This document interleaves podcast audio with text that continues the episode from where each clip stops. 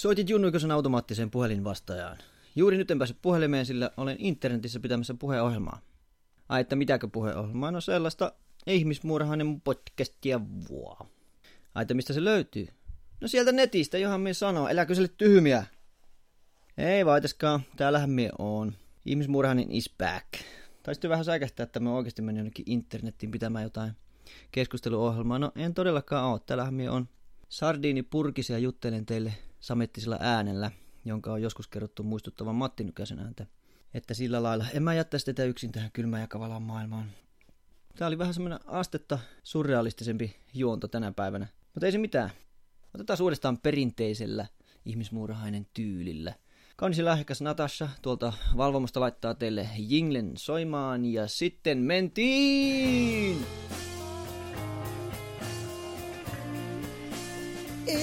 Ihmismuurahainen podcast. Studiossa Junnu I. K. Kuuntelet Ihmismuurahainen podcastia. Ihmismuurahainen pelastaa kissat palavista taloista ja puuhun kiivenneet mummot. Ihmismurkku kiipeää Mont Blancille ilman lisähappea ja hytkyttää kolikkivauvan uneen. Ihmismurkku jahtaa unelmansa eikä luovuta. Ihmismuurahainen taipuu, vaan ei katkea. Ihmismuurahaisella on ollut viikon ihan hiton kipeä viisauden hammas. Ja voin sanoa, että ei ole ollut kauhean kivaa. Mä myönnän samaistuneeni Tom Hanksin hahmoon elokuvassa Castaway, missä miehellä on hammaskipu, sillä vaivaa viisauden hammas, ja se tippuu lentokoneella tyyneen valtamereen, ja ainoana koneessa olleesta haksi rikkoutuu sitten elossa jääneenä Autiolle saarelle. Ja sillä Autiolle saarella on vähän nihkeästi noita hammaslääkäripalveluja, ja se vaivaa koko ajan se hammas sitä. Niin onneksi rukoksiin vastataan sitten tämmöisen postipaketin muodossa, ja siinä postipaketissa on kaunon luistimet. Ja kyllähän niillä nyt hampaan, yhden hampaan hoitaa. Ja Tom Hanks työntää sen luistimen terävän pään sinne suuhun hampaan kohdalla ja iskee kivellä perään. Ja jes, hammas on hoidettu.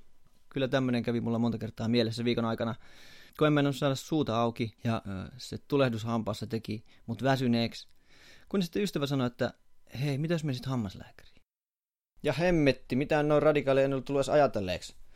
No niin, menin ja nyt on napit ja mä vedän nappeja aika ristiriitaisessa fiiliksissä, mutta tota, penisilini on pelastanut ihmishenkiä, niin vedetään nyt niitä sitten. Viime viikon sairasteen jakso oli melkoinen menestys. Sitä on tähän mennessä kuunneltu 1200 kertaa. Saikulla on tuota fanipohjaa nääs. Ja Mutsin jaksokin tulee siinä beesissä. Sillä on 300 kuuntelua. Mutsilla näyttäisi olevan tollainen vähän niin kuin väsytystaktiikka ehkä käytössä, että, että iisisti mennään, iisisti mennään, mutta tota, voihan olla, että Mutsi ottaa jo niin kuin ensi vuoden äitien päivää ja aikoo silloin iskeä niin kuin kauheat pohjat kehiin. Hyvä mude, hyvä saikku. Mä olen innoissani tämän päivän aiheesta. Tänään puhutaan tisseistä ja nyt olisi kyllä hyvä heittää joku tissivitsi, mutta enpä heitäkään. Se on hyvä aihe ja, ja tota, mun vieras Annika Kaarnalehto on kirjoittanut kirjan rinnoista ja tässä kolmessa vartissa, mitä mä haastattelin, niin ei mitenkään ollut mahdollista käsitellä koko kirjaa. Meiltä jäi sieltä muun muassa yksi tärkeä aihe pois. Rintasyöpä jäi kokonaan käsittelemättä. Ehkäpä, se, ehkäpä siitä tehdään ihan oma ohjelmakin vielä. Mutta joo. Hei, onko teille seuraavat nimet tuttuja? Tammy Jean. Entäpä Maxi Mounds? Ai eikö oo? No kai teille Norma Stitch on kuitenkin tuttu. No hei, miepä kerron, ketä ne on. Tammy Jeanille asennettiin ensimmäisenä rintaimplantit vuonna 1962. Ja tietysti hän on pitänyt niitä kuolemansa saakka, sikäli kun hän ei enää elä. Sitten taas Maxi Mounds. Maxi Moundsilla on maailman suurimmat implanttorinnat. Ja haluatteko arvata, kuinka monta litraa siellä on jotain muovisekoitusta siellä rinnoissa? No, jos te otatte kolme ämpärillistä sitä kamaa, niin alkaa olla aika lähelle, kyllä. Juuri näin, 30 litraa. Ja tuota, niin, jos mä tippusin lentokoneella Tyynen valtamereen, niin olisi ihan hienoa, jos olisi Maximaut siinä ky- mukana. Niin tota, olisi kellukkeet mukana, tulihan se vitsi sieltä. Sori. Ja sitten, no mutta Norma Stitch. Nimi kuulostaa keksityltä kyllä. Norma Stitch pesee, pyyhkii pöydän näillä kahdella edellisellä, koska tota, hänellä on maailman suurimmat rinnat. Ihan luomurinnat ja ne rinnat painaa 50 kiloa. Tässä on tämä lähtöasetelma. Mennään kuuntelemaan haastattelua. Annika Kaarnalehto, rinnat.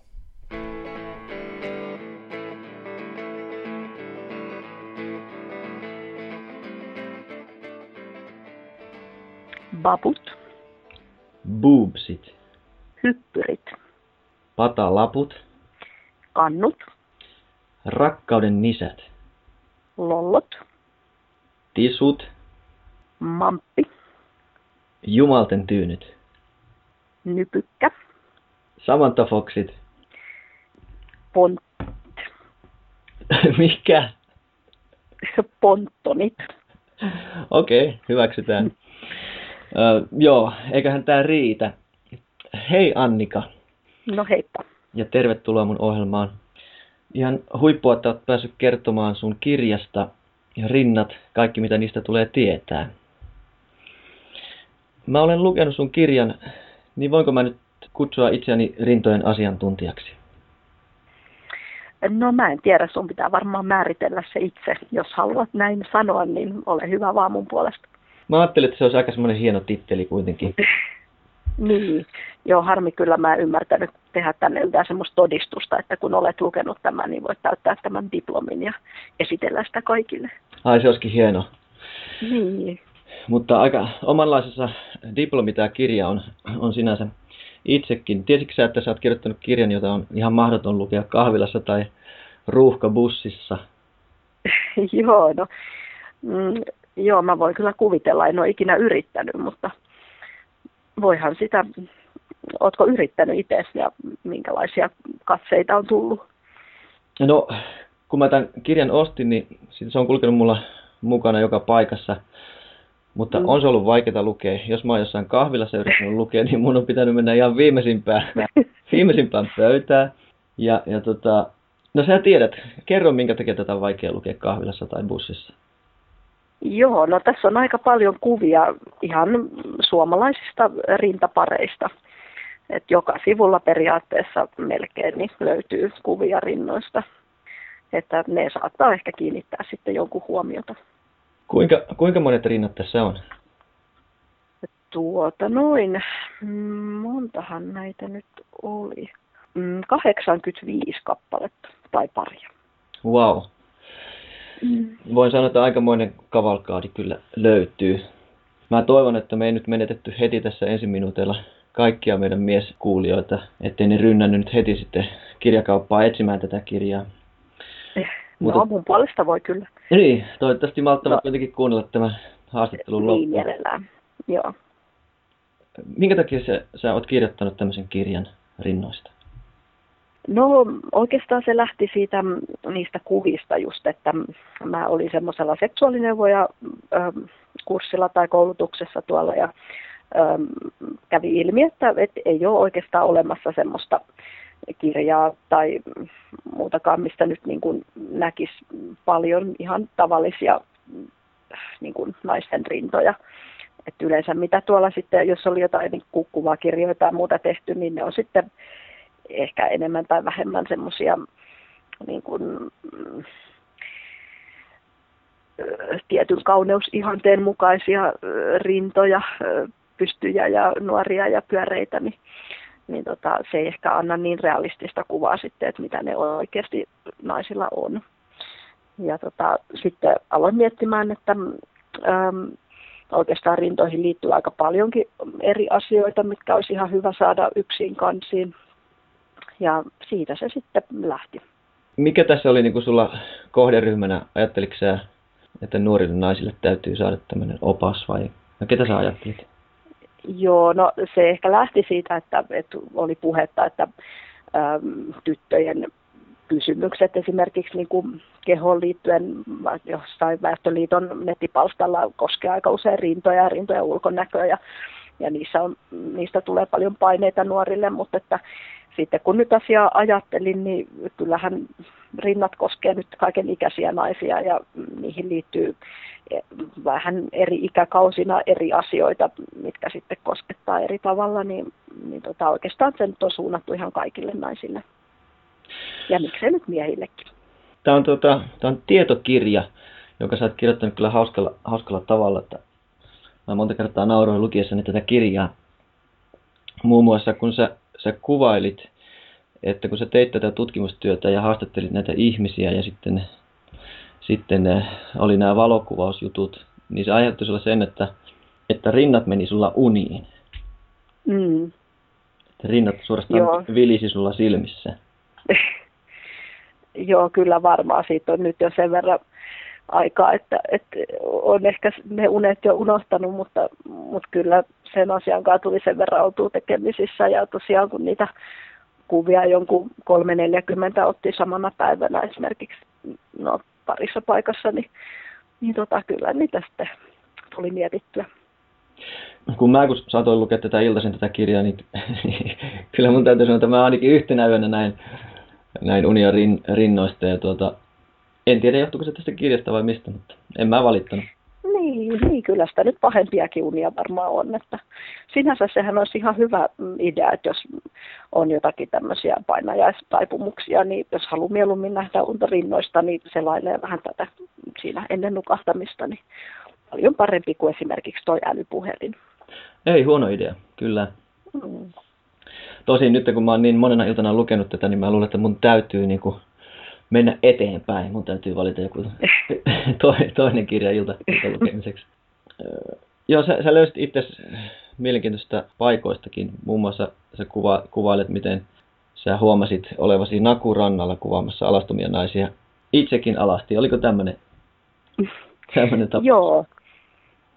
Joo, kyllä vaan, että yksi kaveri vinkkasi, kun mä nyt mietin, että mistähän niitä kuvattavia nyt löytyisi, että menkö nyt kyltin kanssa jonnekin uima-altaan reunalle vai, vai mihin, niin, niin tota, vinkkasi, että voisi naturisteihin olla yhteydessä. Ja, ja olin sitten ja he toivotti tervetulleeksi heidän kesäpäiville ja, ja en ole tosiaan mitenkään naturistien kanssa ollut aikaisemmin tekemisissä, mutta tota, mutta oli kyllä oikein mielenkiintoinen kokemus, että kun siellä nyt tietysti se oli semmoinen niin kuin leirintäalue ja, ja kaikki oli alasti, niin olisi tuntunut tosi omituiselta itse sitten olla vaatteet päällä ja onneksi oli tosi lämmin ilma, Niin. että mä oon vielä kauhean vilukissa, että mä pelkäsin kauheasti, että on jotain 10 astetta lämmintä, kun nyt ei Suomen kesästä ikinä tiedä, niin, mutta oli lähemmäs 30 muistaakseni ja ja tota, ihan oli mukava kyllä sinänsä heittää vaatteet pois, mutta että, että se ihan niin kuin kokemuksena vaan, että, että on niin kuin itse alasti ja kaikki ympärillä on alasti ja niin kuin nuorit ja vanhat ja ihan kaiken näköiset, niin, Niin. se oli tosi mielenkiintoista ja niin kuin huomasi sen, että siinä ei tosiaan ollut niin kuin minkäännäköistä seksuaalista viritystä, että, että kyllä se on paljon niin kuin seksikkäämpää, että on jotain siellä arvailujen varassa kuin että kaikki roikkuu siinä ulottuvilla, niin, niin tota, joo. Varmasti. Tota, sä mainitsit tässä kirjassa, että, tää, ö, että jollain tavalla sua inspiroi semmoinen teos kuin Penis Atlas. Mikä se Penis Atlas oli? Joo, se taisi olla semmoinen norjalainen teos, vähän vastaavan tyyppinen ähm, peniksistä. Eli siinä oli paljon tietoa peniksistä ja, ja sitten oli kanssa sivukaupalla eri kokoisia ja näköisiä peniksiä eri erektion vaiheissakin muistaakseni, niin, niin tota, mm, että sitä me siellä seksuaalineuvonta koulutuksessa jossain vaiheessa katteltiin ja, ja siitä tuli se idea, että pitäisi olla samanlainen tisseillekin, että, että tota, kun ei niitäkään oikein näe niin kuin normaalisti kauheasti. Ja tota, näin. Tuota, sä, sä kerrot tai kirjoitat tässä kirjassa ihan rintojen historiasta, aina tuolta jostain esihistoriasta, antiikin Kreikkaa ja tietysti raamatussa on rinnat kuvattu tai rintoja kuvattu ja mytologiassa, mitä rinnat on näissä merkinnyt, jos nyt lähdetään vaikka tuolta just jostain raamatusta, tai miten rintoja on kuvattu raamatussa? Ähm, no raamatussa muistaakseni ne oli aika semmoiset siveät vielä, että, että rinnat nähtiin ehkä semmoisina paheellisina enemmänkin ja mm, sitten jossain vaiheessa kirkkohistoriaa sitten mm, mm, imettävä Maria ja, ja näin poispäin, mutta tota, Sitten sä, sä kerrot myös, niin kuin miten taiteessa, taiteessa on kuvattu rintoja. Kun se, se mikä on musta aika hauska, hauska juttu tässä, ja tavallaan, että miten kauneusihanteet muuttuu vuosisatojen mm. ja vuosikymmenien aikana. Ja se on mulle vähän se on vaikea ajatuskin ymmärtää, että miksi voi, miten voi olla niin, että jonakin aja, aikakautena tietynlainen ihmisvartalo on muodissa ja sitten taas toisena on tietynlainen. Että miten voi olla, että joskus mm. ihminen, ihmisvartalo on muodissa ja joskus se ei ole? No varmaan se on jonkun verran yleisestä semmoisesta siveyskäsityksestä ja, ja naisen asemasta ja sitten ihan muodista riippuvainen ollut aika paljon. Mutta tota, kyllä sinne varmaan aika paljon erilaiset asiat vaikuttaa. Kun, siis mä en ihan kauheasti mistään niin kuvataiteesta ymmärrä. Ex-vaimo oli kuvataiteilija, että se mulle koetti sitä opettaa, mutta se vähän, mitä mulla on jäänyt päähän, niin kyllä mä muistan, että niin kuin, oliko se nyt renessanssissa, kun kuvattiin naisia runsaina ja isorintaisina, mm. nämä Rubensin naiset. Joo, kyllä. Ja, ja tota, mutta ainakaan se ei ole Rubens Baricello. Se, se me kaikki mm. tiedetään. Silloin niitä laihoja varikkotyttöjä enempikin, mutta, mutta näistä tota, kauneusihanteista niin, ja rintoihinkin liittyy paljon stereotypioita. Mitä on olemassa semmoisia stereotypioita, tai mitä me vedetään niin assosiaatioita esimerkiksi iso, isoista rinnoista? Niin, no kun ne rinnat aika monesti koetaan semmoisena seksuaalisuuden symboleina, niin sitten mitä isommat rinnat, niin sitä seksikkäämpi on ja sitä ehkä sitten niin kuin se seksuaalisuus jotenkin korostuu ja kohdentuu niihin rintoihin, että, että sitten ajatellaan, että isot rinnat on yhtä kuin seksikäs nainen. Ja sitten toisinpäin. Juontaako tämä jostain sieltä niin kuin soti, sotien jälkeisestä näistä Marilyn Monroe, Monroe ja näistä Hollywood-ajoista vai, vai onko se vaan ihan tämmöinen sisäänkirjoitettu juttu? Mitä sä luulet? Niin, kyllähän silloin sitten kun alkoi mainokset ja elokuvat ja muut leviämään, niin, niin tota, oli se tietty isorintainen ö, naisihanne ja, ja se sai paljon huomiota, mutta kyllä mä luulen, että niin yleensäkin rintojen arvostus ja, ja semmoinen ihannointi, niin se nyt juontaa juurensa varmaan pidemmältäkin ajalta, koska kyllähän niitä aina on niin kuin jotenkin joko yritetty peittää tai sitten korostaa historiassa, että jotahan niillä on yleensä yritetty aina tehdä, niin, niin ne jollain tavalla herättää kaiken näköisiä intohimoja. Että mistä se nyt sitten juontaa juurensa, että onko se sitten biologiasta vai, vai mistä, niin sitä ei varmaan mitenkään niin kuin ihan ykselitteisesti pystytty todistamaan. Kirjassa kuvat, kuvaat hyvin sitä, miten rintoja on koetettu piilottaa vaatteella tai, tai liiveillä. Tai... Mm. Ja, ja yleensä kai siinä on ollut mies asialla silloin. Onko mies halunnut piilottaa naisen rinnat? Tehdäkseen naisesta tietynlaisen tai alistaakseen häntä?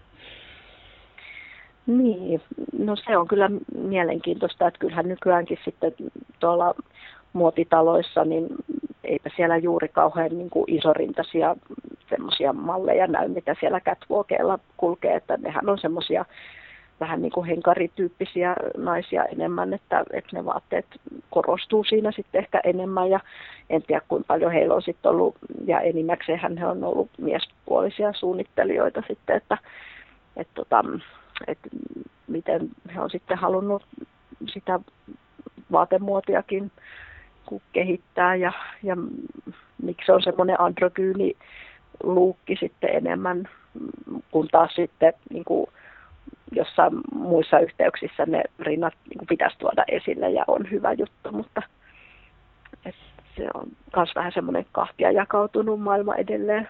Mä, ty- mä tykkäsin tuosta sun henkarinainen keho- kehomallista. Kyllähän pieni, pienet rinnat on ollut muodissa ennenkin sä kirjoitat, että 30-luvulla että se pienet rinnat oli tavallaan semmoinen niin yläluokkaisen naisen merkki, tai että yläluokkaiset naiset koitti peittää rintansa. Joo. Liittyykö se imettämiseen, koska että jos, jos yläluokkalainen nainen synnytti vauvan, niin eihän itse sitä välttämättä imettänyt, vaan oli hyvin yleistä, että sitten oli tämmöinen imettäjä, joka niin kuin palkattiin mm. imettämään. Joo, että sitä nyt on ollut historian saatossa enemmänkin varmaan. Ja, ja varmaan se just ne, ne rinnat on yhdistetty vähän semmoiseen rahvaan omaisuuteen ja, ja seksikkyyteen, mitä ei sitten taas niin kuin ylemmissä sosiaaliluokissa oikein niin kuin katsottu hyvällä, että, että on parempi, että on niin kuin siveä ja, ja, ja niin kuin älykäs ja jotenkin piilottaa sen seksuaalisuutensa. Ja, ja tokihan tietenkin rinnat sitten säilyttää muotonsa siinä, jos ei tarvii niin, kyllä. tarvii vauvalle ruokaa niistä antaa. Sehän oli tota isokin, isokin juttu, se imettäjien käyttäminen Euroopassakin.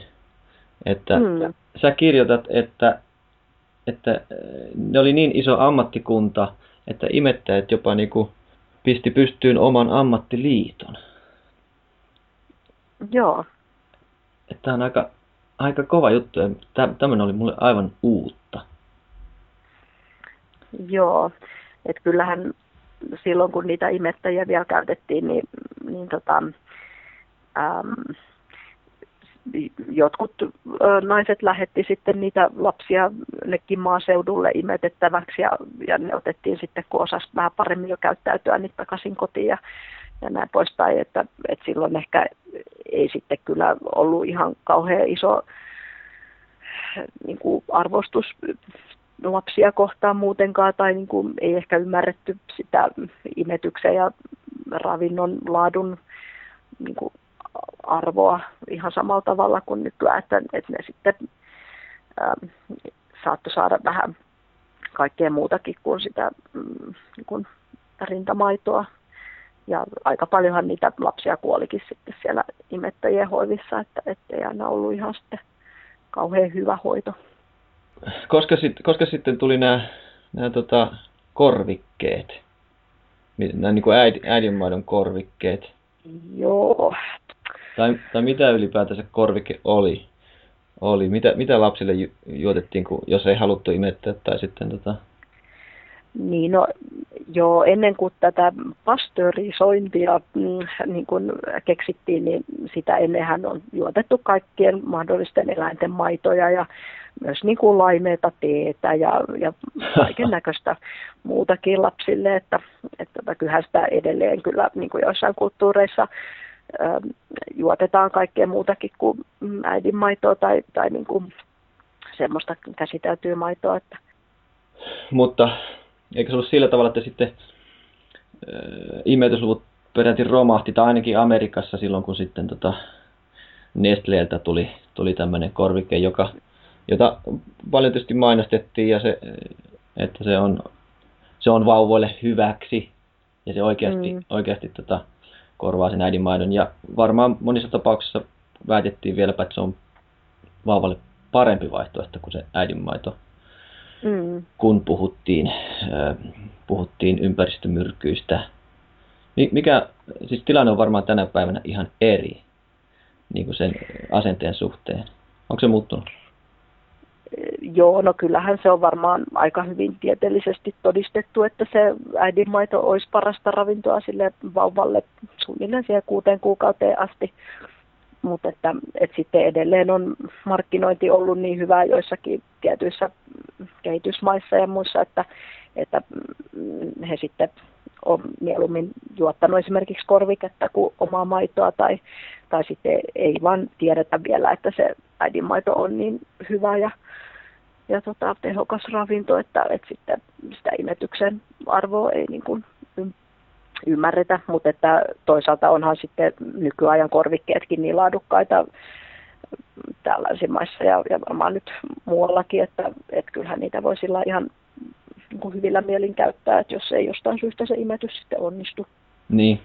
Se, se että imetys hyväksytään tänä päivänä tai ymmärretään sen tärkeys eri tavalla kuin ennen, niin, niin tota, silti käydään keskustelua siitä, että missä voi imettää ja saako imettää missä vaan. Tota, millä tavalla sä oot seurannut tätä keskustelua? Siitä, että kun... Niin, joo, siis joka kerta kun semmoinen keskustelu jostain pulpahtaa, niin mä oon yhtä hämmästynyt, että onko semmoista vielä olemassa Suomessakin, mutta ilmeisesti on. Että, että en tiedä siis, mistä se nyt voi johtua, että ilmeisesti on edelleen sitten olemassa ihmisiä, jotka ei ymmärrä, että se rinnan biologinen tehtävä on imettää sitä vauvaa ja, ja se vauvalla kun tulee nälkä, niin se nyt ei sitä paikkaa kauheasti kato, että, että se on varmaan kaikille mukavinta, että se imetetään silloin, kun sillä on nälkä. Että, että se, että, että joku sitten pahoittaa siitä mielensä, että näkee puolikkaan tissin, niin mä en ihan nyt ymmärrä sitä, mutta, mutta meitä nyt on moneksi ja, ja onneksi voi kääntää sen katseensa pois sitten, jos ei semmoista halua katsella. Nimenomaan. Mä en yhtään yllätä, että Amerikassa on tämmöistä, koska se on kuitenkin semmoinen kaksinaismoraalin kehto. Niin.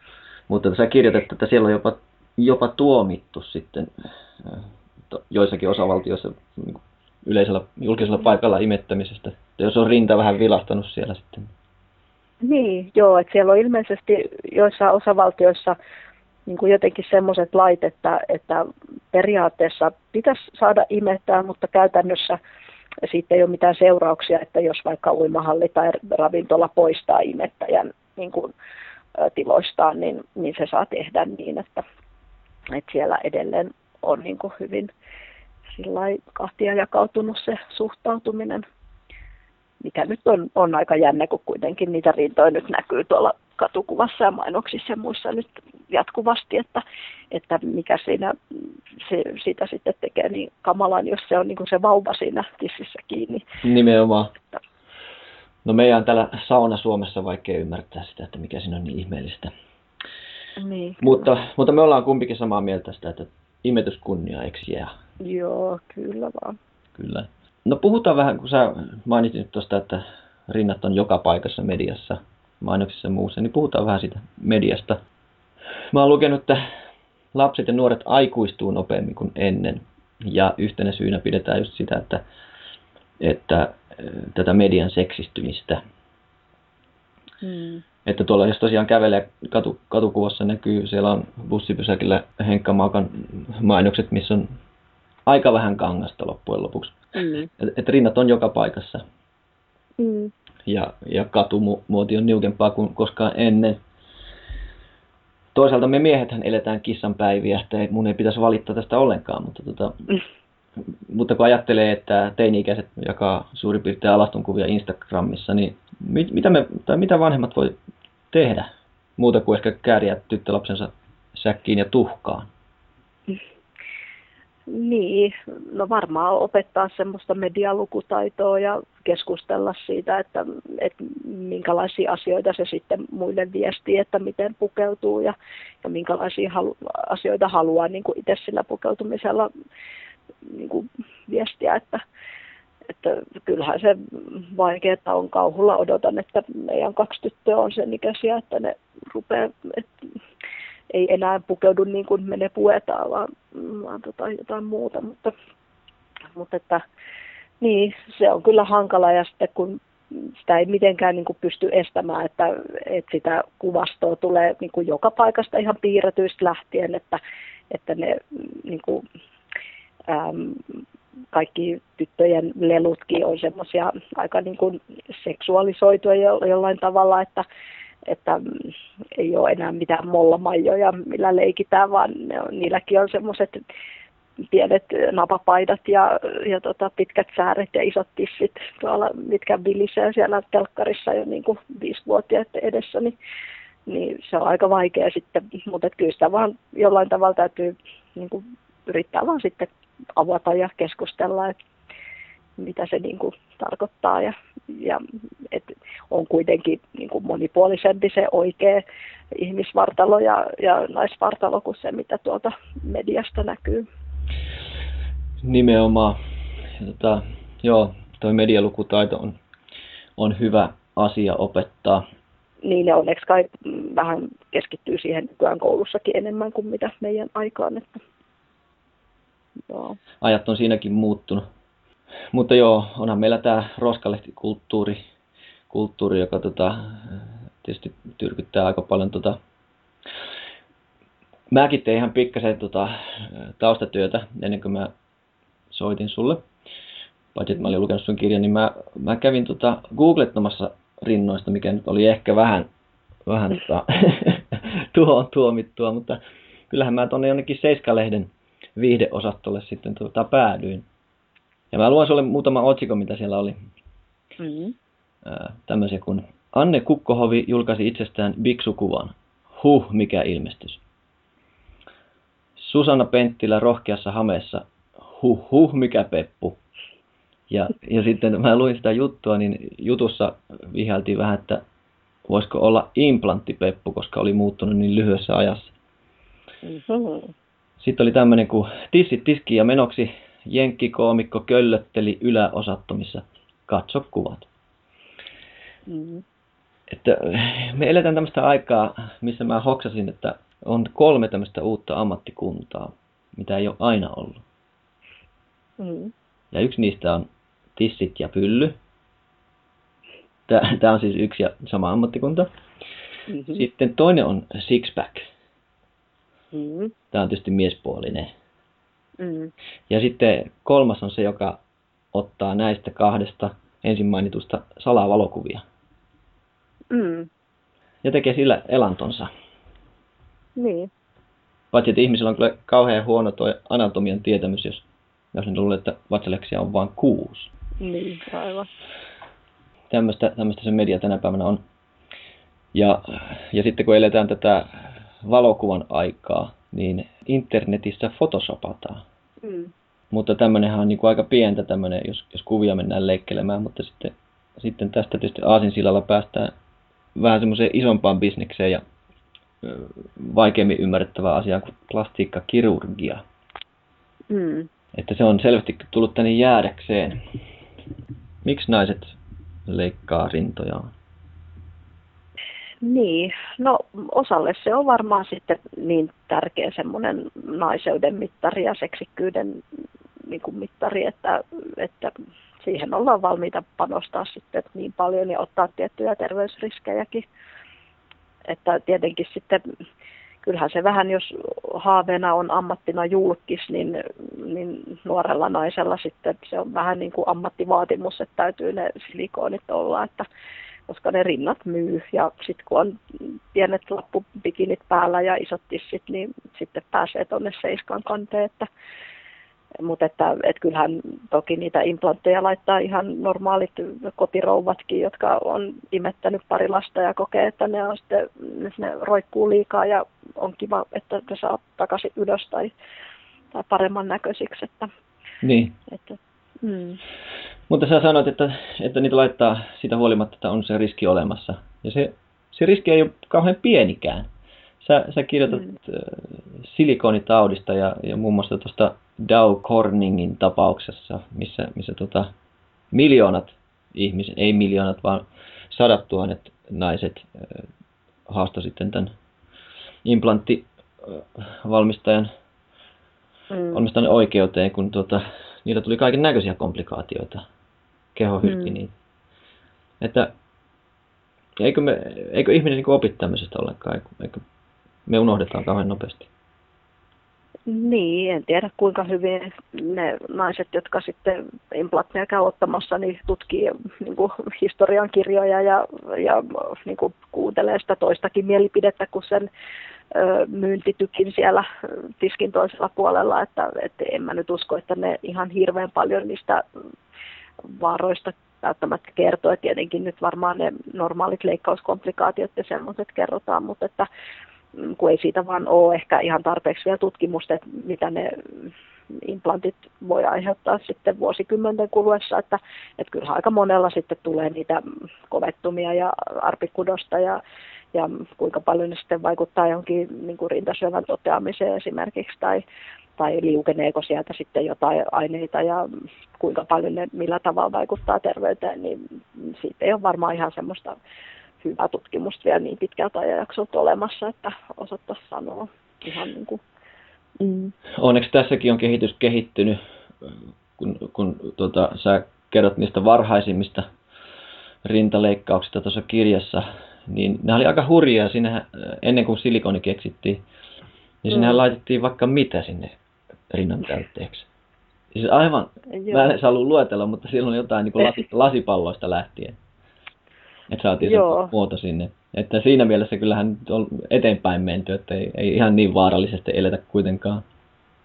Niin, kyllä, joo. Mutta tota... Joo, ja ja onhan se sillä ihan niin kuin hyvä vaihtoehto tietyissä tapauksissa, jos se on niin kuin todella iso ongelma ihmiselle tai on vaikka sitten toinen rinta poistettu tai jotain, että, että on vaikea saada siitä niin kuin hyvän näköistä ilman implanttia, niin, niin tota, onhan se hyvä, että lääketiede on kehittynyt, mutta että, että ainahan sitä kaikessa on riskinsä. Että sitten vaan täytyy valita ne, mitä itse on valmis ottamaan, mitkä ne hyödyt ja haitat sitten omasta mielestä on. Niin, ja sä kirjoitat semmoisesta niin kuin kauneusleikkausten noidankehästä, siitä niin kuin, että, että mitä enemmän muokkataan kehoa, niin sitä enemmän sitä myös arvioidaan ja arvostellaan. Niin, että tota, aika helpostihan sitä ihminen keksii koko ajan jotakin parannettavaa kehossaan ja paljonhan niitä on esimerkkejä, että, että ei pääse niistä leikkauksista eroonkaan, mutta että, että kyllä myös niin kuin jotenkin semmoisella isommalla tasolla niin voi ajatella, että, että jos lähdetään siihen, että yritetään koko ajan korjata sitä omaa kehoa niin kuin ihanteita vastaavaksi, niin, niin tota, että kenen ihanteita me sitten yritetään niin kuin noudattaa ja, ja miksi ja, ja näin poispäin, että kuka sitä arvioi ja, ja näin. Nime. Ne on ihan isoja kysymyksiä. Nimenomaan. Tuota, saanko mä kysyä henkilö, henkilökohtaisen kysymyksen sulta? Saat. Ö, onko sulla rintaimplantit? No ei ole kyllä. Hei, ei mullakaan. Me ollaan me ollaan luomuja. Tuota, pitäisikö meidän järjestää semmoinen implanttien, implanttien polttamismielenosoitus tuonne eduskuntatalolle? Niin, no en mä nyt ehkä ihan siihen lähtisi, että mm, kyllähän en mä ole niin kuin mikään sanomaan toisen ihmisen puolesta, että, että se ei saa niitä implantteja ottaa, jos se nyt haluaa, että oma kehohan siinä nyt on, mutta että, että kyllä mä toivoisin, että jokainen niin kuin miettisi aika tarkkaan ensin niin kuin, että ne syyt ja motivaatiot, että mitä varten niitä on lähdössä hankkimaan ja, ja niin kuin, että onko tämä kehonkuvaa mahdollista korjata jollain muulla tavalla kuin pistämään täytettä rintoihin. Että, mutta että tietyissä tapauksissa niin varmasti ne on ihan hyvä juttu, vaikkakin on niitä riskejä, että että ei nyt voi sillä tavalla kuitenkaan koko ryhmää millään tavalla tuomita. Viisaita sanoja. Mä toivon, että mahdollisimman moni nainen kuuliton ja, ja miksei mieskin, koska monissa tapauksissa on sitten aviomies, joka haluaa ne implantit maksaa tai jotain muuta, mutta, tota, mutta tykkääksä sä Annika katsoa hääohjelmia? No en nyt ehkä nykyään niin hirveästi enää, kuin omista häistä nyt on jo sen verran aikaa, mutta kyllä niitä nyt ihan joskus tulee katsottua. Kun tuosta mitä äsken sanoit, niin mulle tuli mieleen, mieleen tota, nämä hääohjelmat ja tavallaan semmoinen, mitä mä ehkä ajattelen, on joku tämmöinen hääohjelmasyndrooma. Et, että usein niin kun katsoo niitä, kun se nainen valitsee, tuleva morsian valitsee sen hääpuun, niin se on aina joku kolme tai neljä numero liian pieni. Mm. Ja sitten sit mennään jollekin spartalaiselle naurismehudietille, että siihen mahdutaan mm. sitten tärkeänä päivänä. Ja mm. sitten mä tunnen henkilökohtaisesti myös naisia, jotka ovat käyneet kauneusleikkauksessa nimenomaan häitään varten. Mm-hmm. Että, että en mä, no en mä tiedä mitä mä sitä ajattelen, mutta mä en halua, että ihminen joutuu muokkaamaan kehonsa sen takia, että, se, että siellä on kaksi sukua sitten tuijottamassa. Että kyllä se täytyisi jotenkin niin. hyväksyä muutenkin. Niin, tietenkin se hääpäivä on varmaan semmoinen, mitä monet naiset on odottanut pikkutytöstä asti ja siihen latautuu kauheasti odotuksia ja, ja jotenkin sitä haluaa näyttää niin kuin kaikkein parhaimmalta just sinä päivänä, mutta että ehkä nyt tosiaan toivoisin, että ei nyt ihan niin pitkälle tarvitsisi mennä, että nyt sitten leikellään tai jotakin sitä varten, että, et tota, ja, et, et niin, että kyllähän se mies tai, tai puoliso, joka nyt on sut valinnut siihen alttarille, niin, niin varmaan nyt on valinnut kaikki ne läskenneen päivineen ja, ja rintoineen päivineen, että, että mitä varten sitä nyt sitten pitäisi niin kuin, jotakin implantteja ottaa tai, tai niin kuin laihtua se 5 kiloa tai 10 kiloa, mitä nyt kukin haluaa. Että, että eikö nyt sitten muuten kelpaisi. Kyllähän nyt nykyään nyt mm, niin kuin asuilla ja meikellä ja muilla kuitenkin jokainen saadaan näyttämään ihan hyvältä ilmankin. Miten nainen voi sitten oppia hyväksymään omat rintansa? Oli ne sitten minkälaiset patalaput tahansa? Niin, no varmaan yksi asia on se, että, että niihin tutustuu ja niitä katselee tasaisin väliajoin, että, että yksi semmoinen ihan käytännön keino, mistä on sitten terveyshyötyäkin, niin on, että niitä rintoi tunnustelee, te, tekee sitä omatarkkailua niin kuin, äh, kyhmyjä varten ja sitä rintasyöpää niin kuin varhaistoteamista varten niin ihan kuukausittain niin silloin niihin on sillä tavalla kosketuksissa, eikä, eikä tule joka kerta kauheana shokkina, kun, kun näkee ne jostakin peilistä viha, vilahtavan, että ää, tollasetko mulla oli, että, että se vaan, että ihan koko niin kuin, keho oppii niin kuin, hyväksymään ja, ja näkemään ja, ja yrittää niin kuin ihan kiinnittää siihen huomiota, että millä tavalla puhuu itselleen vaikka niin kuin oman pään sisällä, kun katsoo itseen peilistä, että onko se semmoista niin kuin, haukkuvaa ja, ja parjaavaa ja että onpas mä taas ruma ja noikin roikkuu tuossa tolleen vai että, että voiko yrittää sanoa, että, että mä oonkin aika hyvän näköinen ja, ihan kivat tissit ja kiva pylly. Niin, niin kyllä se niin kuin eri tavalla sitten vaikuttaa sinne aivoihinkin. Ja sä jopa sanoit, että, että nainen voisi vois antaa rinnoilleen nimet, jotta ne tavallaan perso, personoisi ja silloin tulisi ehkä sitä kommunikaatiota enemmän. niin, voihan sitäkin kokeilla, että jos niin kuin haluaa niille luoda semmoisen henkilökohtaisen suhteen, niin, niin voi antaa nimen ja vaikka jutella niille päivittäin ja kertoilla päivän tapahtumista, niin ehkä ne silleen tulee tutummaksi. ai, ai siihen, siihen malliin, niin kuin, että kysyn vaikka, että, että, että, että mitä tykkäsitte Pyriden eilisestä pelistä? No mikäpä ettei, mm, jos ne on vaikka ollut katsomassa. Että tietysti sekin just, että, että pitää, että kun pitää noita rintalivejä ja vaatteita päällä suurimman osa ajan, niin eihän niitä silleen niin kuin tuu kauheasti katteltua normaalisti, että, että sekin, että näkisi niitä omia rintojaan suht usein, mutta että myös niin kuin muiden naisten rintoja, niin kuin oikeita rintoja, niin sekin musta auttaa asiaa, että jossain muistaakseni oli semmoinen tutkimus, missä oli todettu, että ne, jotka käy uimahallissa esimerkiksi paljon, niin heillä oli niin kuin terveempi kehonkuva. Ja se voi varmaan liittyä siihenkin, että, että tulee oltu enemmän niin kuin alastomien naisten kanssa tekemisissä ja katsottu ehkä sitä kehoa enemmän vähäpukeisena ja, ja tota, jos nyt menee johonkin uimahalliin naisten puolelle, niin kyllä siellä nyt näkee, että ei ne kaikki tissit nyt mitään ihan semmoisia ole, mitä yleensä tuo seiskan lööpeissä näkyy, että, että sekin on ihan terveellistä.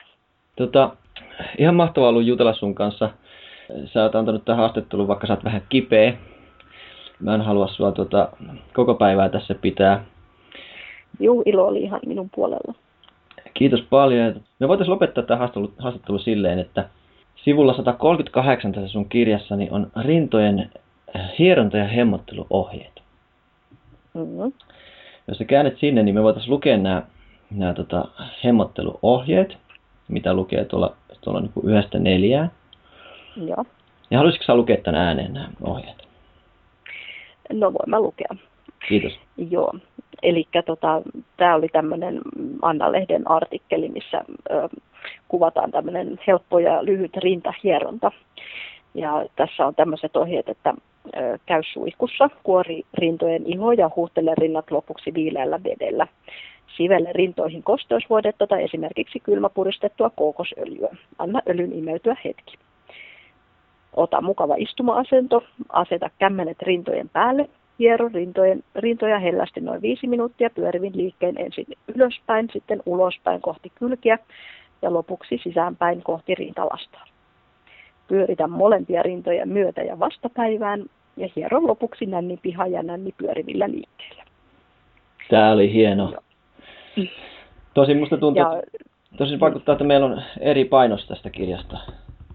Ihan totta. Koska mulla tuossa nelosessa luki, että Hieron lopuksi nännipiha ja otan nänni hampaiden väliin. Mä en kyllä ihan usko tota. Etkö? Sulla on joku ihan jo, oma Jommalla kuulla meillä on väärä kirja.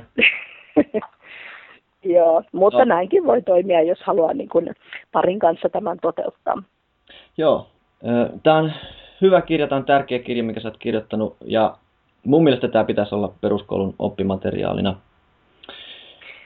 Niinpä, joo, sitä mä oon yrittänyt kyllä kaupata sinne kovasti kanssa. Mä olin yhteydessä noihin terveystiedon opettajiin ja, ja kirjastoihin ja mihinköhän kaikkialle silloin joskus, mutta en ole kuullut, että mitään massatilauksia olisi tullut, että, että se on vähän sitten äh, sattuman kauppa, että kuka siihen sattuu jossain törmäämään, mutta no hei. se on hyvä, jos edes joku.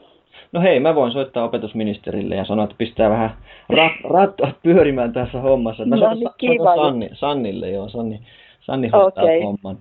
Ja, ja Penis Atlas myös pojille sitten sinne. Niin tota. Mutta niin. hei, kiitos paljon Annika Kaarna-Lehto ja, ja tota, hyvää kevään jatkoa. Kiitos samoin.